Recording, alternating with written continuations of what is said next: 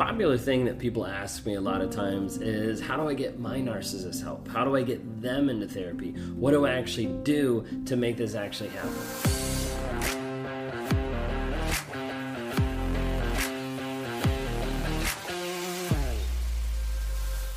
Well, if you guys are new here, my name is Ben Taylor. I'm a self aware narcissist on this channel to provide awareness, growth, healing, and change. I'm the founder of Raw Motivations, the creator of the NARC app, and your guide in the 45 day Clarity Challenge that you can access at claritychallenge.net.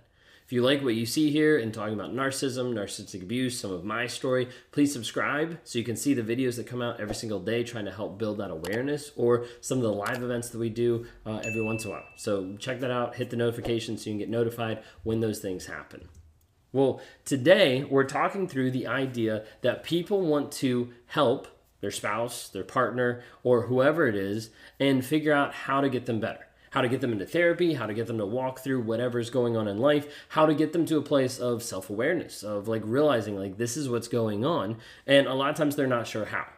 Well, I want to talk through today four different things you can do to help your narcissist. A little bit different type of video, and you might be like, wait a second, what's actually going on here? Because it's a little bit different style, a little bit different idea than what I normally propose. Well, stick around because I want to walk you through a couple different ideas. All right, four things. Number one, attack the behaviors, not the disorder. So when you're dealing with a toxic person, the thing I want you to understand is not to say narcissist. Not to actually accuse them of being a narcissist, not to actually put it out there, not actually say, hey, I think you're a narcissist, and not to attack that. Because the end of the day, it's not going to do anything the end of the day, attacking a narcissist, calling them a narcissist, or pushing that agenda in one sense is only going to push them back even more and promote more of a defensive mechanism. Anytime someone comes at you, it's, it's so much easier to be like, whoa, like, you don't know what you're talking about, versus like, okay, yeah, no, that actually makes sense.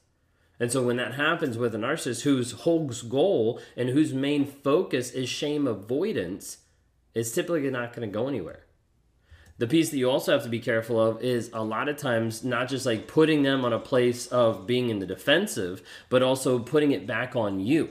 A lot of times you'll have a narcissist that will switch it around and that will put it back on you so that you feel bad about you. This is when they start bringing out different aspects of like, well, I think that you're the person that's a narcissist. I think you're the person that's abusive. I think, and it goes back and forth time and time again. Okay, so be careful about bringing it up that they are narcissists. The thing you have to remember is attack the behaviors, not the disorder. So when I'm talking about that, I'm saying like, okay, attack the aspect of like, hey, you're cheating. Like, let's call it what it is. Let, let's be honest with who you actually are, with what you're actually doing. You're lying to me, you know, et cetera, et cetera. There's a lot of different things. Okay, the biggest aspect of lying is you know just going in and saying like, hey, the the biggest area of lying is like you're lying to yourself like you're lying to to me, you're lying to themselves, you're lying to other people. And if the person's unwilling to actually break the lies, there's nothing you can do. And that's the piece that people don't like, is they is they want to hold on to the hope and the potential, which lock people into the trauma bond of like I'm gonna I'm gonna be with this person forever and fix them. You need to understand, like when you're trying to bring these things up to a narcissist and a toxic person, go after the behaviors, not the disorder. At the end of the day, that person could be a narcissist, might not be a narcissist. Doesn't matter. If they're a liar, then they're a liar. If they're a cheater, they're a cheater. And you need to be able to focus on those things so that it puts in perspective and it also takes away some of the, the sting and some of the power that they could throw back at you, being like, well, you're a narcissist, and flip it around. Okay? You need to understand if a narcissist is unwilling to break the lies, there's nothing you can do. You can't help it. You can't fix it. You can't make them be truthful. Okay. Number two, hold solid boundaries. You see, a lot of people like, well, wait a second, how is this helping the other person? Well, you need to understand a lack of respect is often born from a lack of clarity and oftentimes a lack of consequences. You see, sometimes it looks like a double standard when the person says, Hey, I have a boundary, and then the person crosses the boundary, and you're like, Well, yeah, I had a boundary. Well, this is my new boundary. And you don't actually stick with one. It's kind of like trying to teach a child how to respond or respect to, you know, a, a parent, a sibling, a, a, dog, whatever it might be. And you're like, it's okay if you hit them. And then, well, no, this is a boundary. We're not going to hit. And then the person hits, and then you're like, oh, okay, well, the, the new boundary is like you can only hit once. Okay, well, the new boundary is you can only hit five times. But that's what happens in a narcissistic relationship. That's what happens when people try to set boundaries and they don't follow through. All it does is enable worse behavior. Think of it this way if you're driving down the road and the speed limit is 55 miles an hour, and you drive down the road one day at 55 miles an hour, and you drive down the road the next day at 75 miles an hour, and you drive the following day at 56 miles an hour, and when you drive the 56 mile an hour, you get pulled over for speeding. At that point, you're going to be frustrated because you're like, I've driven past the same spot, the same police officer like 20 times. How come you didn't pull me over when I was excessively speeding, but you pulled me over when I was only uh, like one mile over? Over a period of time, it'll get frustrating when people see different standards. And the same thing happens in a narcissistic relationship. The problem is the person seeing the different standards is toxic and they don't really care. All they care is that they're getting away from it and they're not being held accountable. But what happens is they lower even more so the aspect of respect. If you have a standard and you're not going to stick to it, then I know that that standard doesn't mean anything to you. Or at, at the very least, you don't mean enough to you to actually stick to the standards.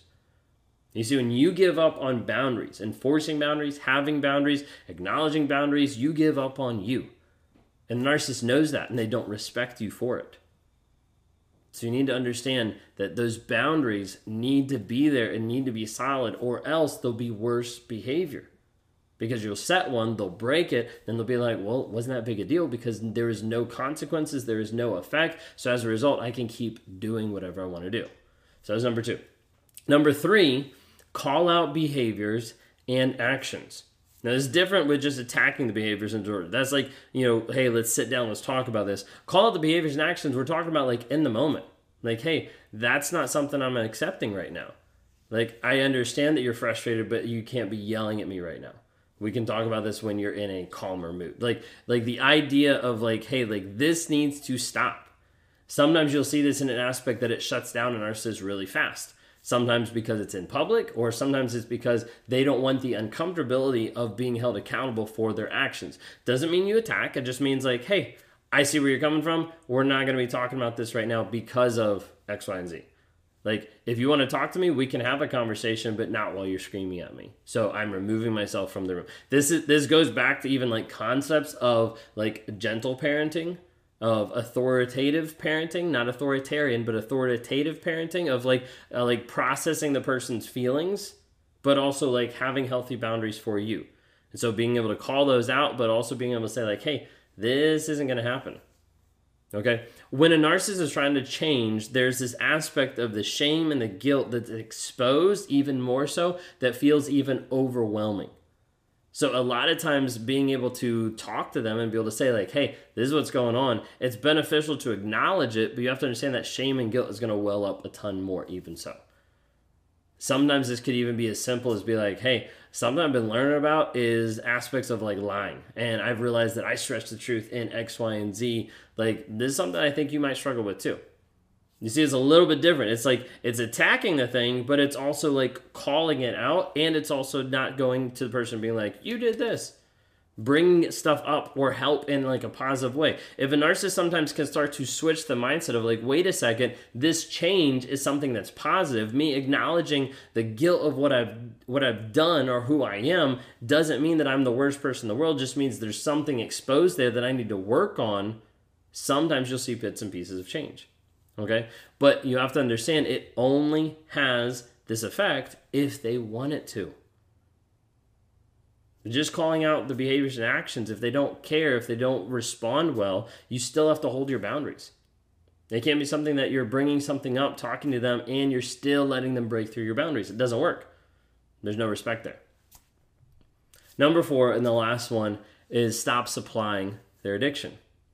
If you actually want to help a narcissist or you want to help them, stop supplying them. You see, narcissists are addicted to image, addicted to control, and oftentimes you're the one that's supplying that. You're the one that's putting that up there. Maybe because you're still in the relationship, maybe because you're still providing money to help with their image, whatever it might be. And oftentimes, that supplying of that addiction piece is something that happens time and time again, and people wonder why are they not changing? Oftentimes, they're addicted to you supplying their image, money, sex, etc. It'd be like the idea of dealing with an alcoholic and each day being like, hey, I really hope you get sober. By the way, here's the beer for the day. That's the thought process. And what we see time and time again is when people interact with narcissists and they're dealing with someone who is addicted to the image and how you either support or help that, oftentimes having people in the narcissist's life only enables it even more. So you need to understand from an addiction model side. I know we're talking two different sides from the personality disorder to addiction model side, but from the addiction model side, narcissist gets really addicted to how other people make them feel. And so when you keep making them feel a certain way by responding, by even reacting, by different interactions, then a lot of times, why would I want to change? Because I'm getting the hit, I'm getting the high, I'm getting the happiness that I want in that moment from the other person. Oftentimes, one of the best ways you can actually help influence and change a narcissist is by removing yourself from the situation. Oftentimes, one of the best things you can do is walk away and focus on you. And if they decide to focus on them, that's great. If they don't decide to focus on them, then that's the same thing that's been happening. Them focusing on their image, but not on their self care last but not least, if you're struggling with knowing this or like wondering or questioning a lot of different pieces about this, you need to understand it's not your job to fix a person. It's not your job. The only one that you're responsible for is you, your growth, your development. Let's say you have young kids, you're responsible for some of their growth, some of their development. And having that toxic person in your life might not be the best thing. Love to be able to answer questions and help guide you to clarity. Provide that for you, provide that to help with breaking free from the trauma bond, the rumination phase, dealing with those questions of Am I the toxic one? Are they the narcissist? How do I work through this? How do I deal with this specifically based on my situation? You can go to rawmotivations.com, click on 101s. Would love to interact with you there. Would love to be able to help you in your growth, healing, change, and development.